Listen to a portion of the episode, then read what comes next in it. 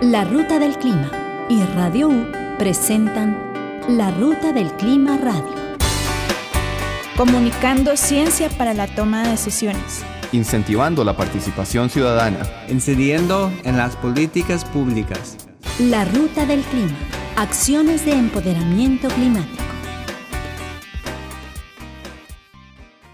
Bienvenidos y bienvenidas a su programa La Ruta del Clima Radio. Es un gusto que nos acompañen esta mañana.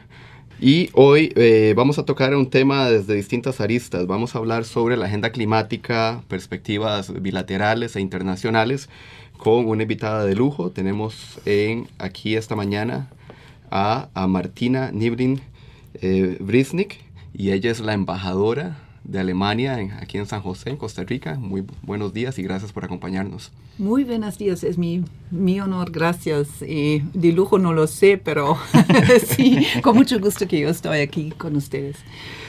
Bueno, señora embajadora, para empezar tal vez nos gustaría este, preguntarle qué ha motivado a Alemania como actor clave a nivel internacional a, a tomar un rol de liderazgo en las, en las negociaciones y a ser muchas veces eh, un país que empuja los temas en la agenda climática internacional.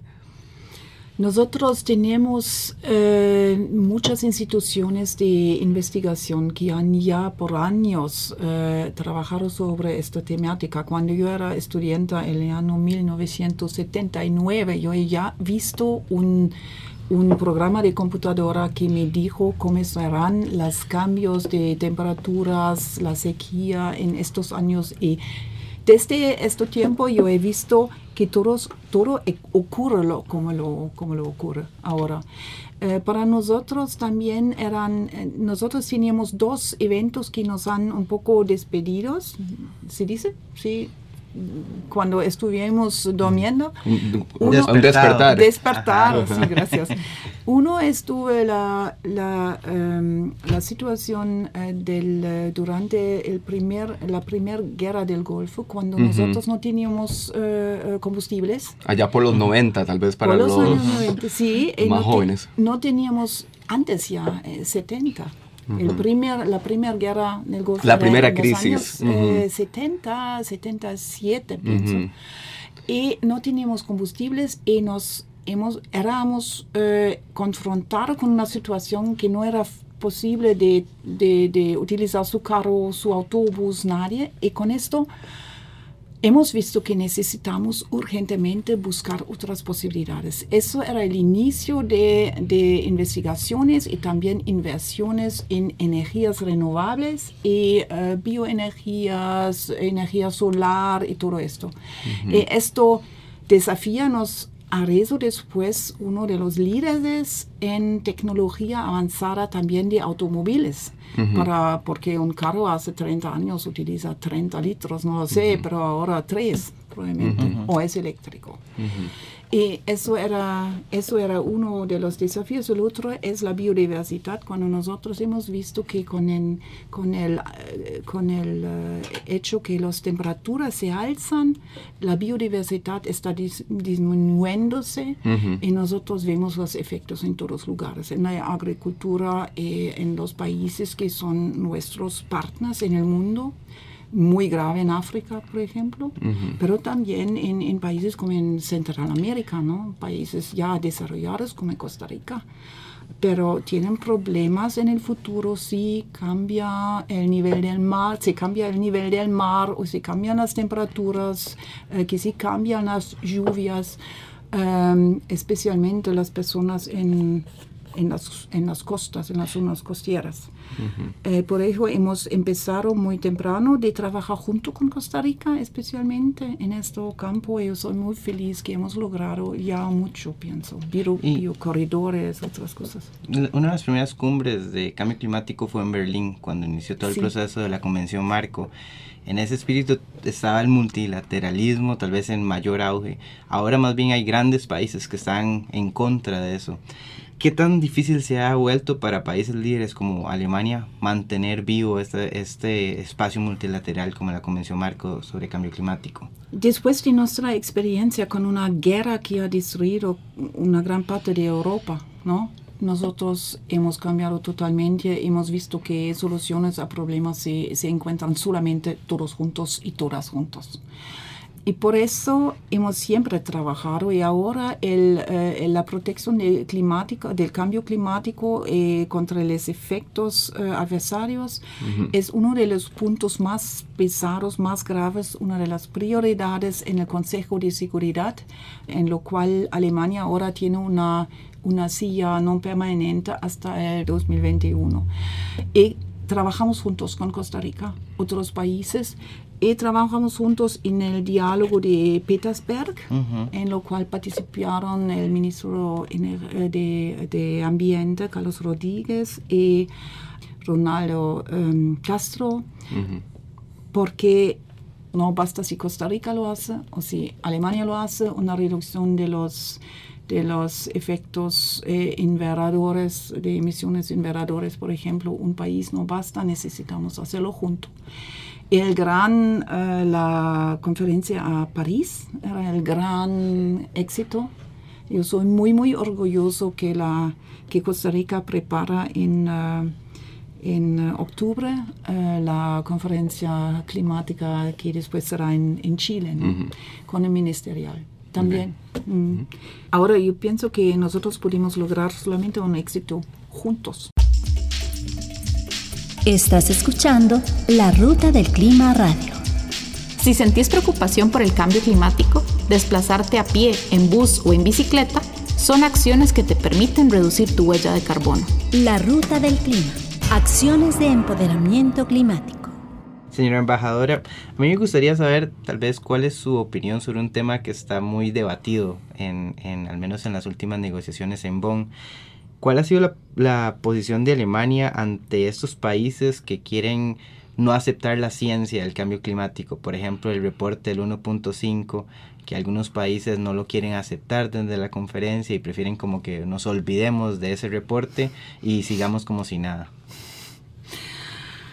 Eh, ellos tienen una estos países, uh, no sé de cuál nosotros hablamos. No, esos países tienen una gran responsabilidad al, uh, antes de la historia. Eh, la única cosa que se puede hacer es proseguir con los otros que, que son más responsables y que vean que las datos de la ciencia son, uh, son convincentes. Nosotros todos uh, nos damos cuenta y cada, cada, no, cada campesino puede, puede confirmar que vemos efectos de un cambio climático. Eso no es una gran ciencia, es, es muy, muy evidente. Y esperamos que, que a finales logramos todos uh, compromisos retomando un poco la colaboración que existe entre Alemania y Costa Rica, ¿qué actividades son las que implementan Alemania y Costa Rica en la agenda climática internacional? Nosotros teníamos gran uh, proyectos juntos, más de 30 millones de, euros. Uh, algunos son proyectos triangulares en los cuales un país desarrollado como Costa Rica, un país industrial como Alemania un país en en modo de desarrollarse, trabajan juntos. Por ejemplo, un nuevo proyecto es para prevenir em, eh, fuegos en la foresta em, junto con Honduras. Esas son experiencias que nosotros pudimos compartir como best practices.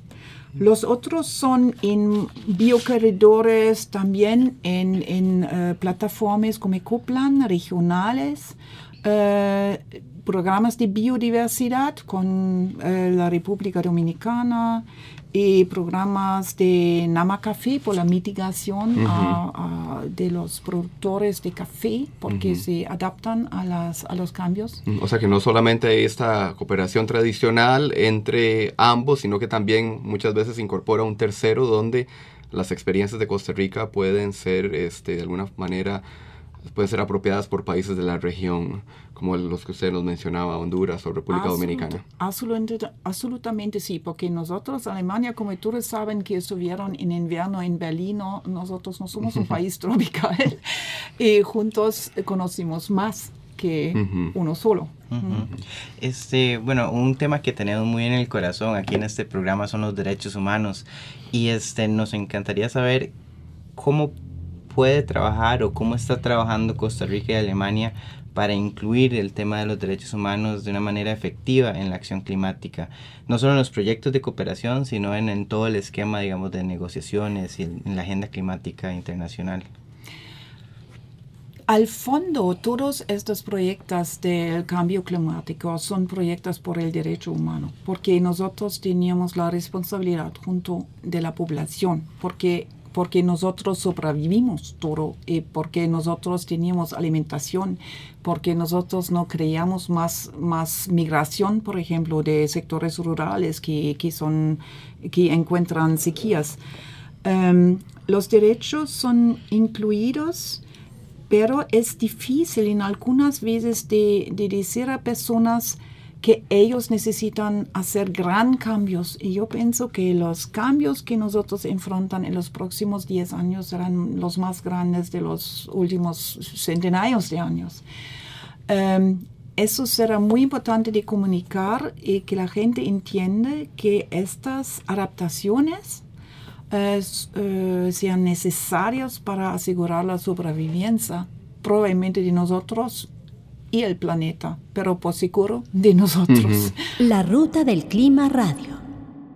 ¿Cómo puede cooperar, digamos, Alemania con países como Costa Rica para impulsar ese tema que muchas veces es olvidado? Porque hay países que no les gusta hablar de daños y pérdidas.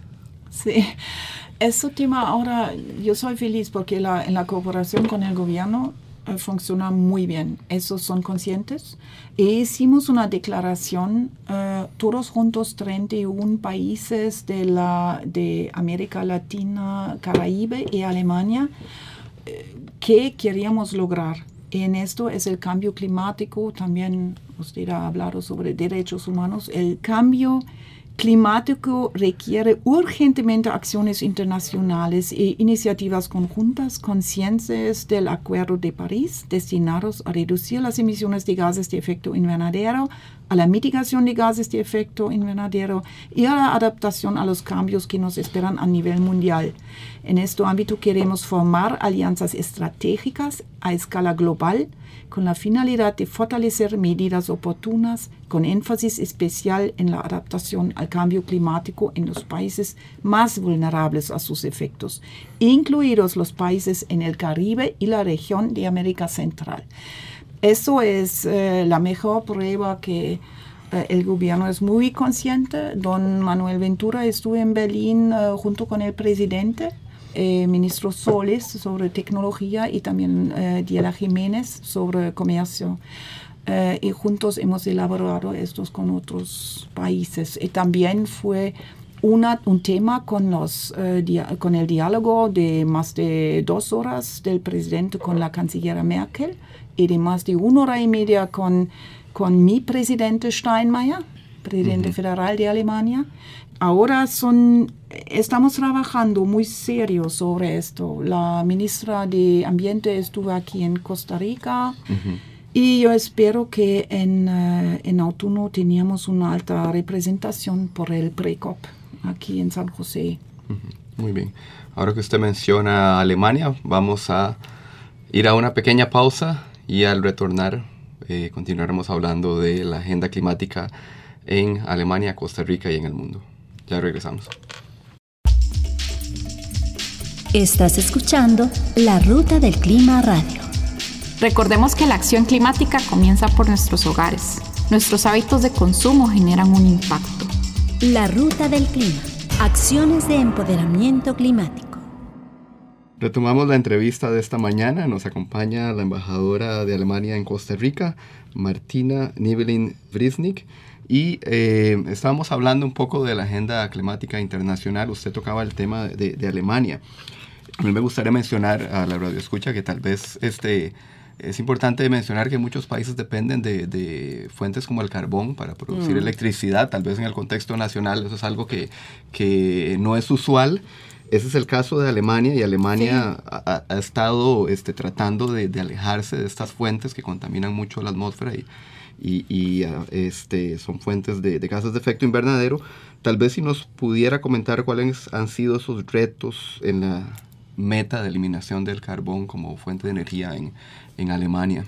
Ay, sí, usted tiene razón y yo lo lamento porque nosotros estamos probablemente tarde en la abolición del, del carbón.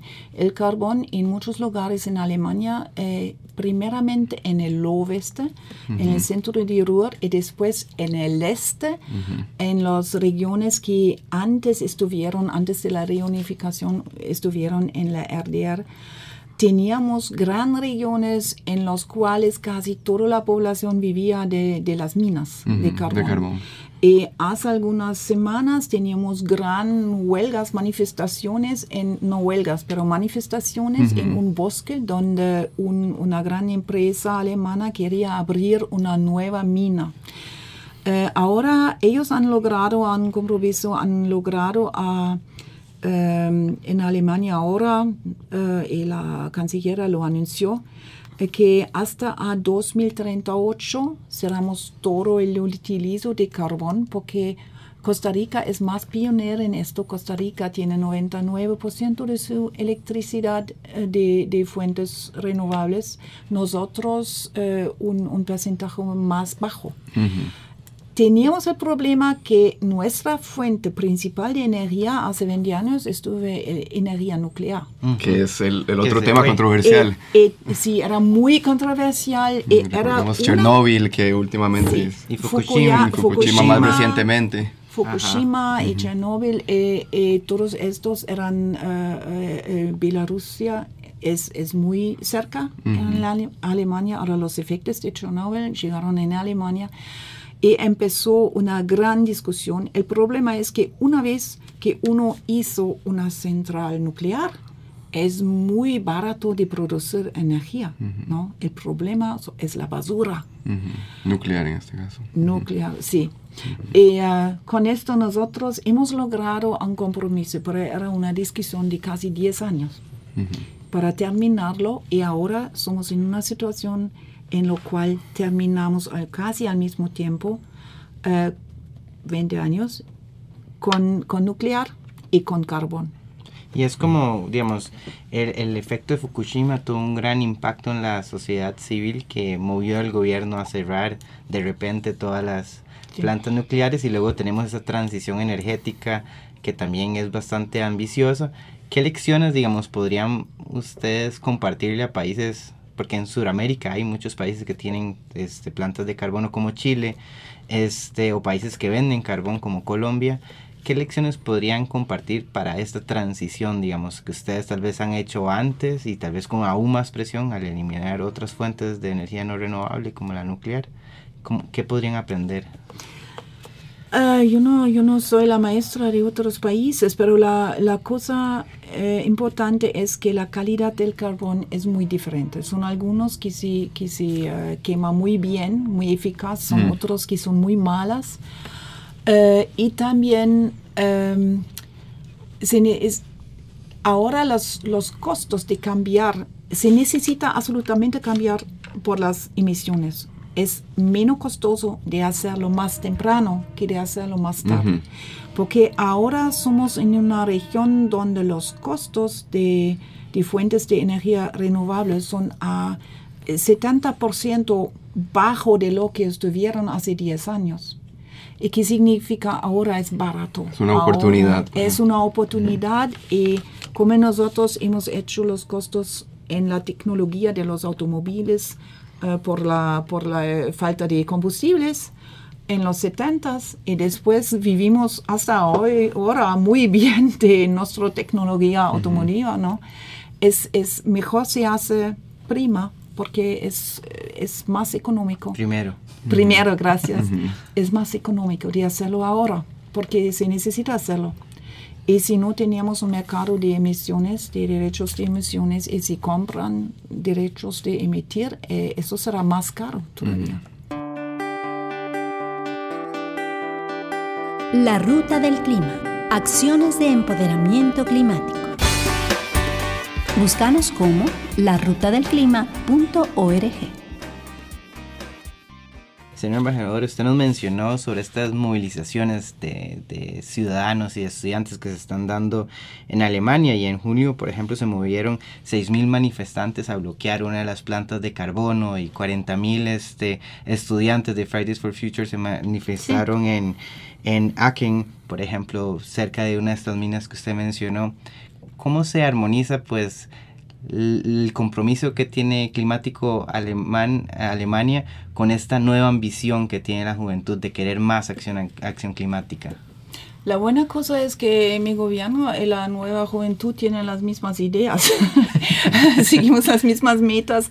El problema es que resoluciones se pueden hacer solamente con todos eh, que, que tienen hacer con esta temática. Ahora necesitamos la la compartición de todos los elementos de la sociedad que, que sean tocados. Eh, con eso hemos logrado ahora el compromiso, era hecho. Eh, el diálogo, el diálogo, el diálogo. Eso es lo importante. Y nosotros teníamos la, la, um, el gran tesoro que somos miembros de la OCDE. Y como miembros de la OCDE a podemos... la cual Costa Rica está, aspira a ser parte de... Sí, si todo va bien, si todo va bien al inicio de 2020, eh, será muy útil por Costa Rica porque la OCDE hizo tantos estudios y tiene tanta experiencia y best practices como hacerlo. Y eso también es útil por, por, el diálogo con la sociedad y para, para, para la juventud de Costa Rica, por ejemplo, de saber eh, qué son los, los resultados científicos. Y, en este diálogo algo que es muy importante es los espacios o las plataformas para el diálogo. Y usted mencionó la necesidad de una transición justa y de involucrar varios actores. ¿Cómo lo han hecho ustedes? ¿Cómo, cómo articulan no solo las diferencias de intereses, sino a, a trabajar con múltiples actores de la sociedad?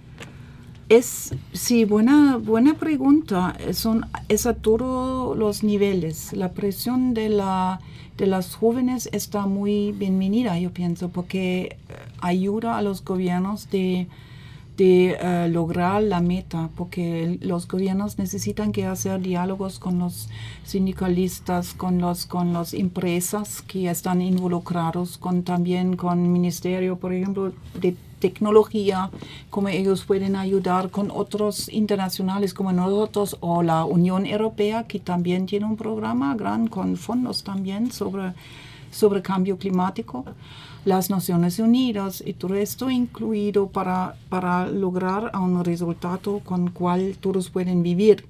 Con el carbón, como yo lo dijo, es probablemente ya un poco tarde, no sé si era posible antes, pero no todos estuvieron de acuerdo.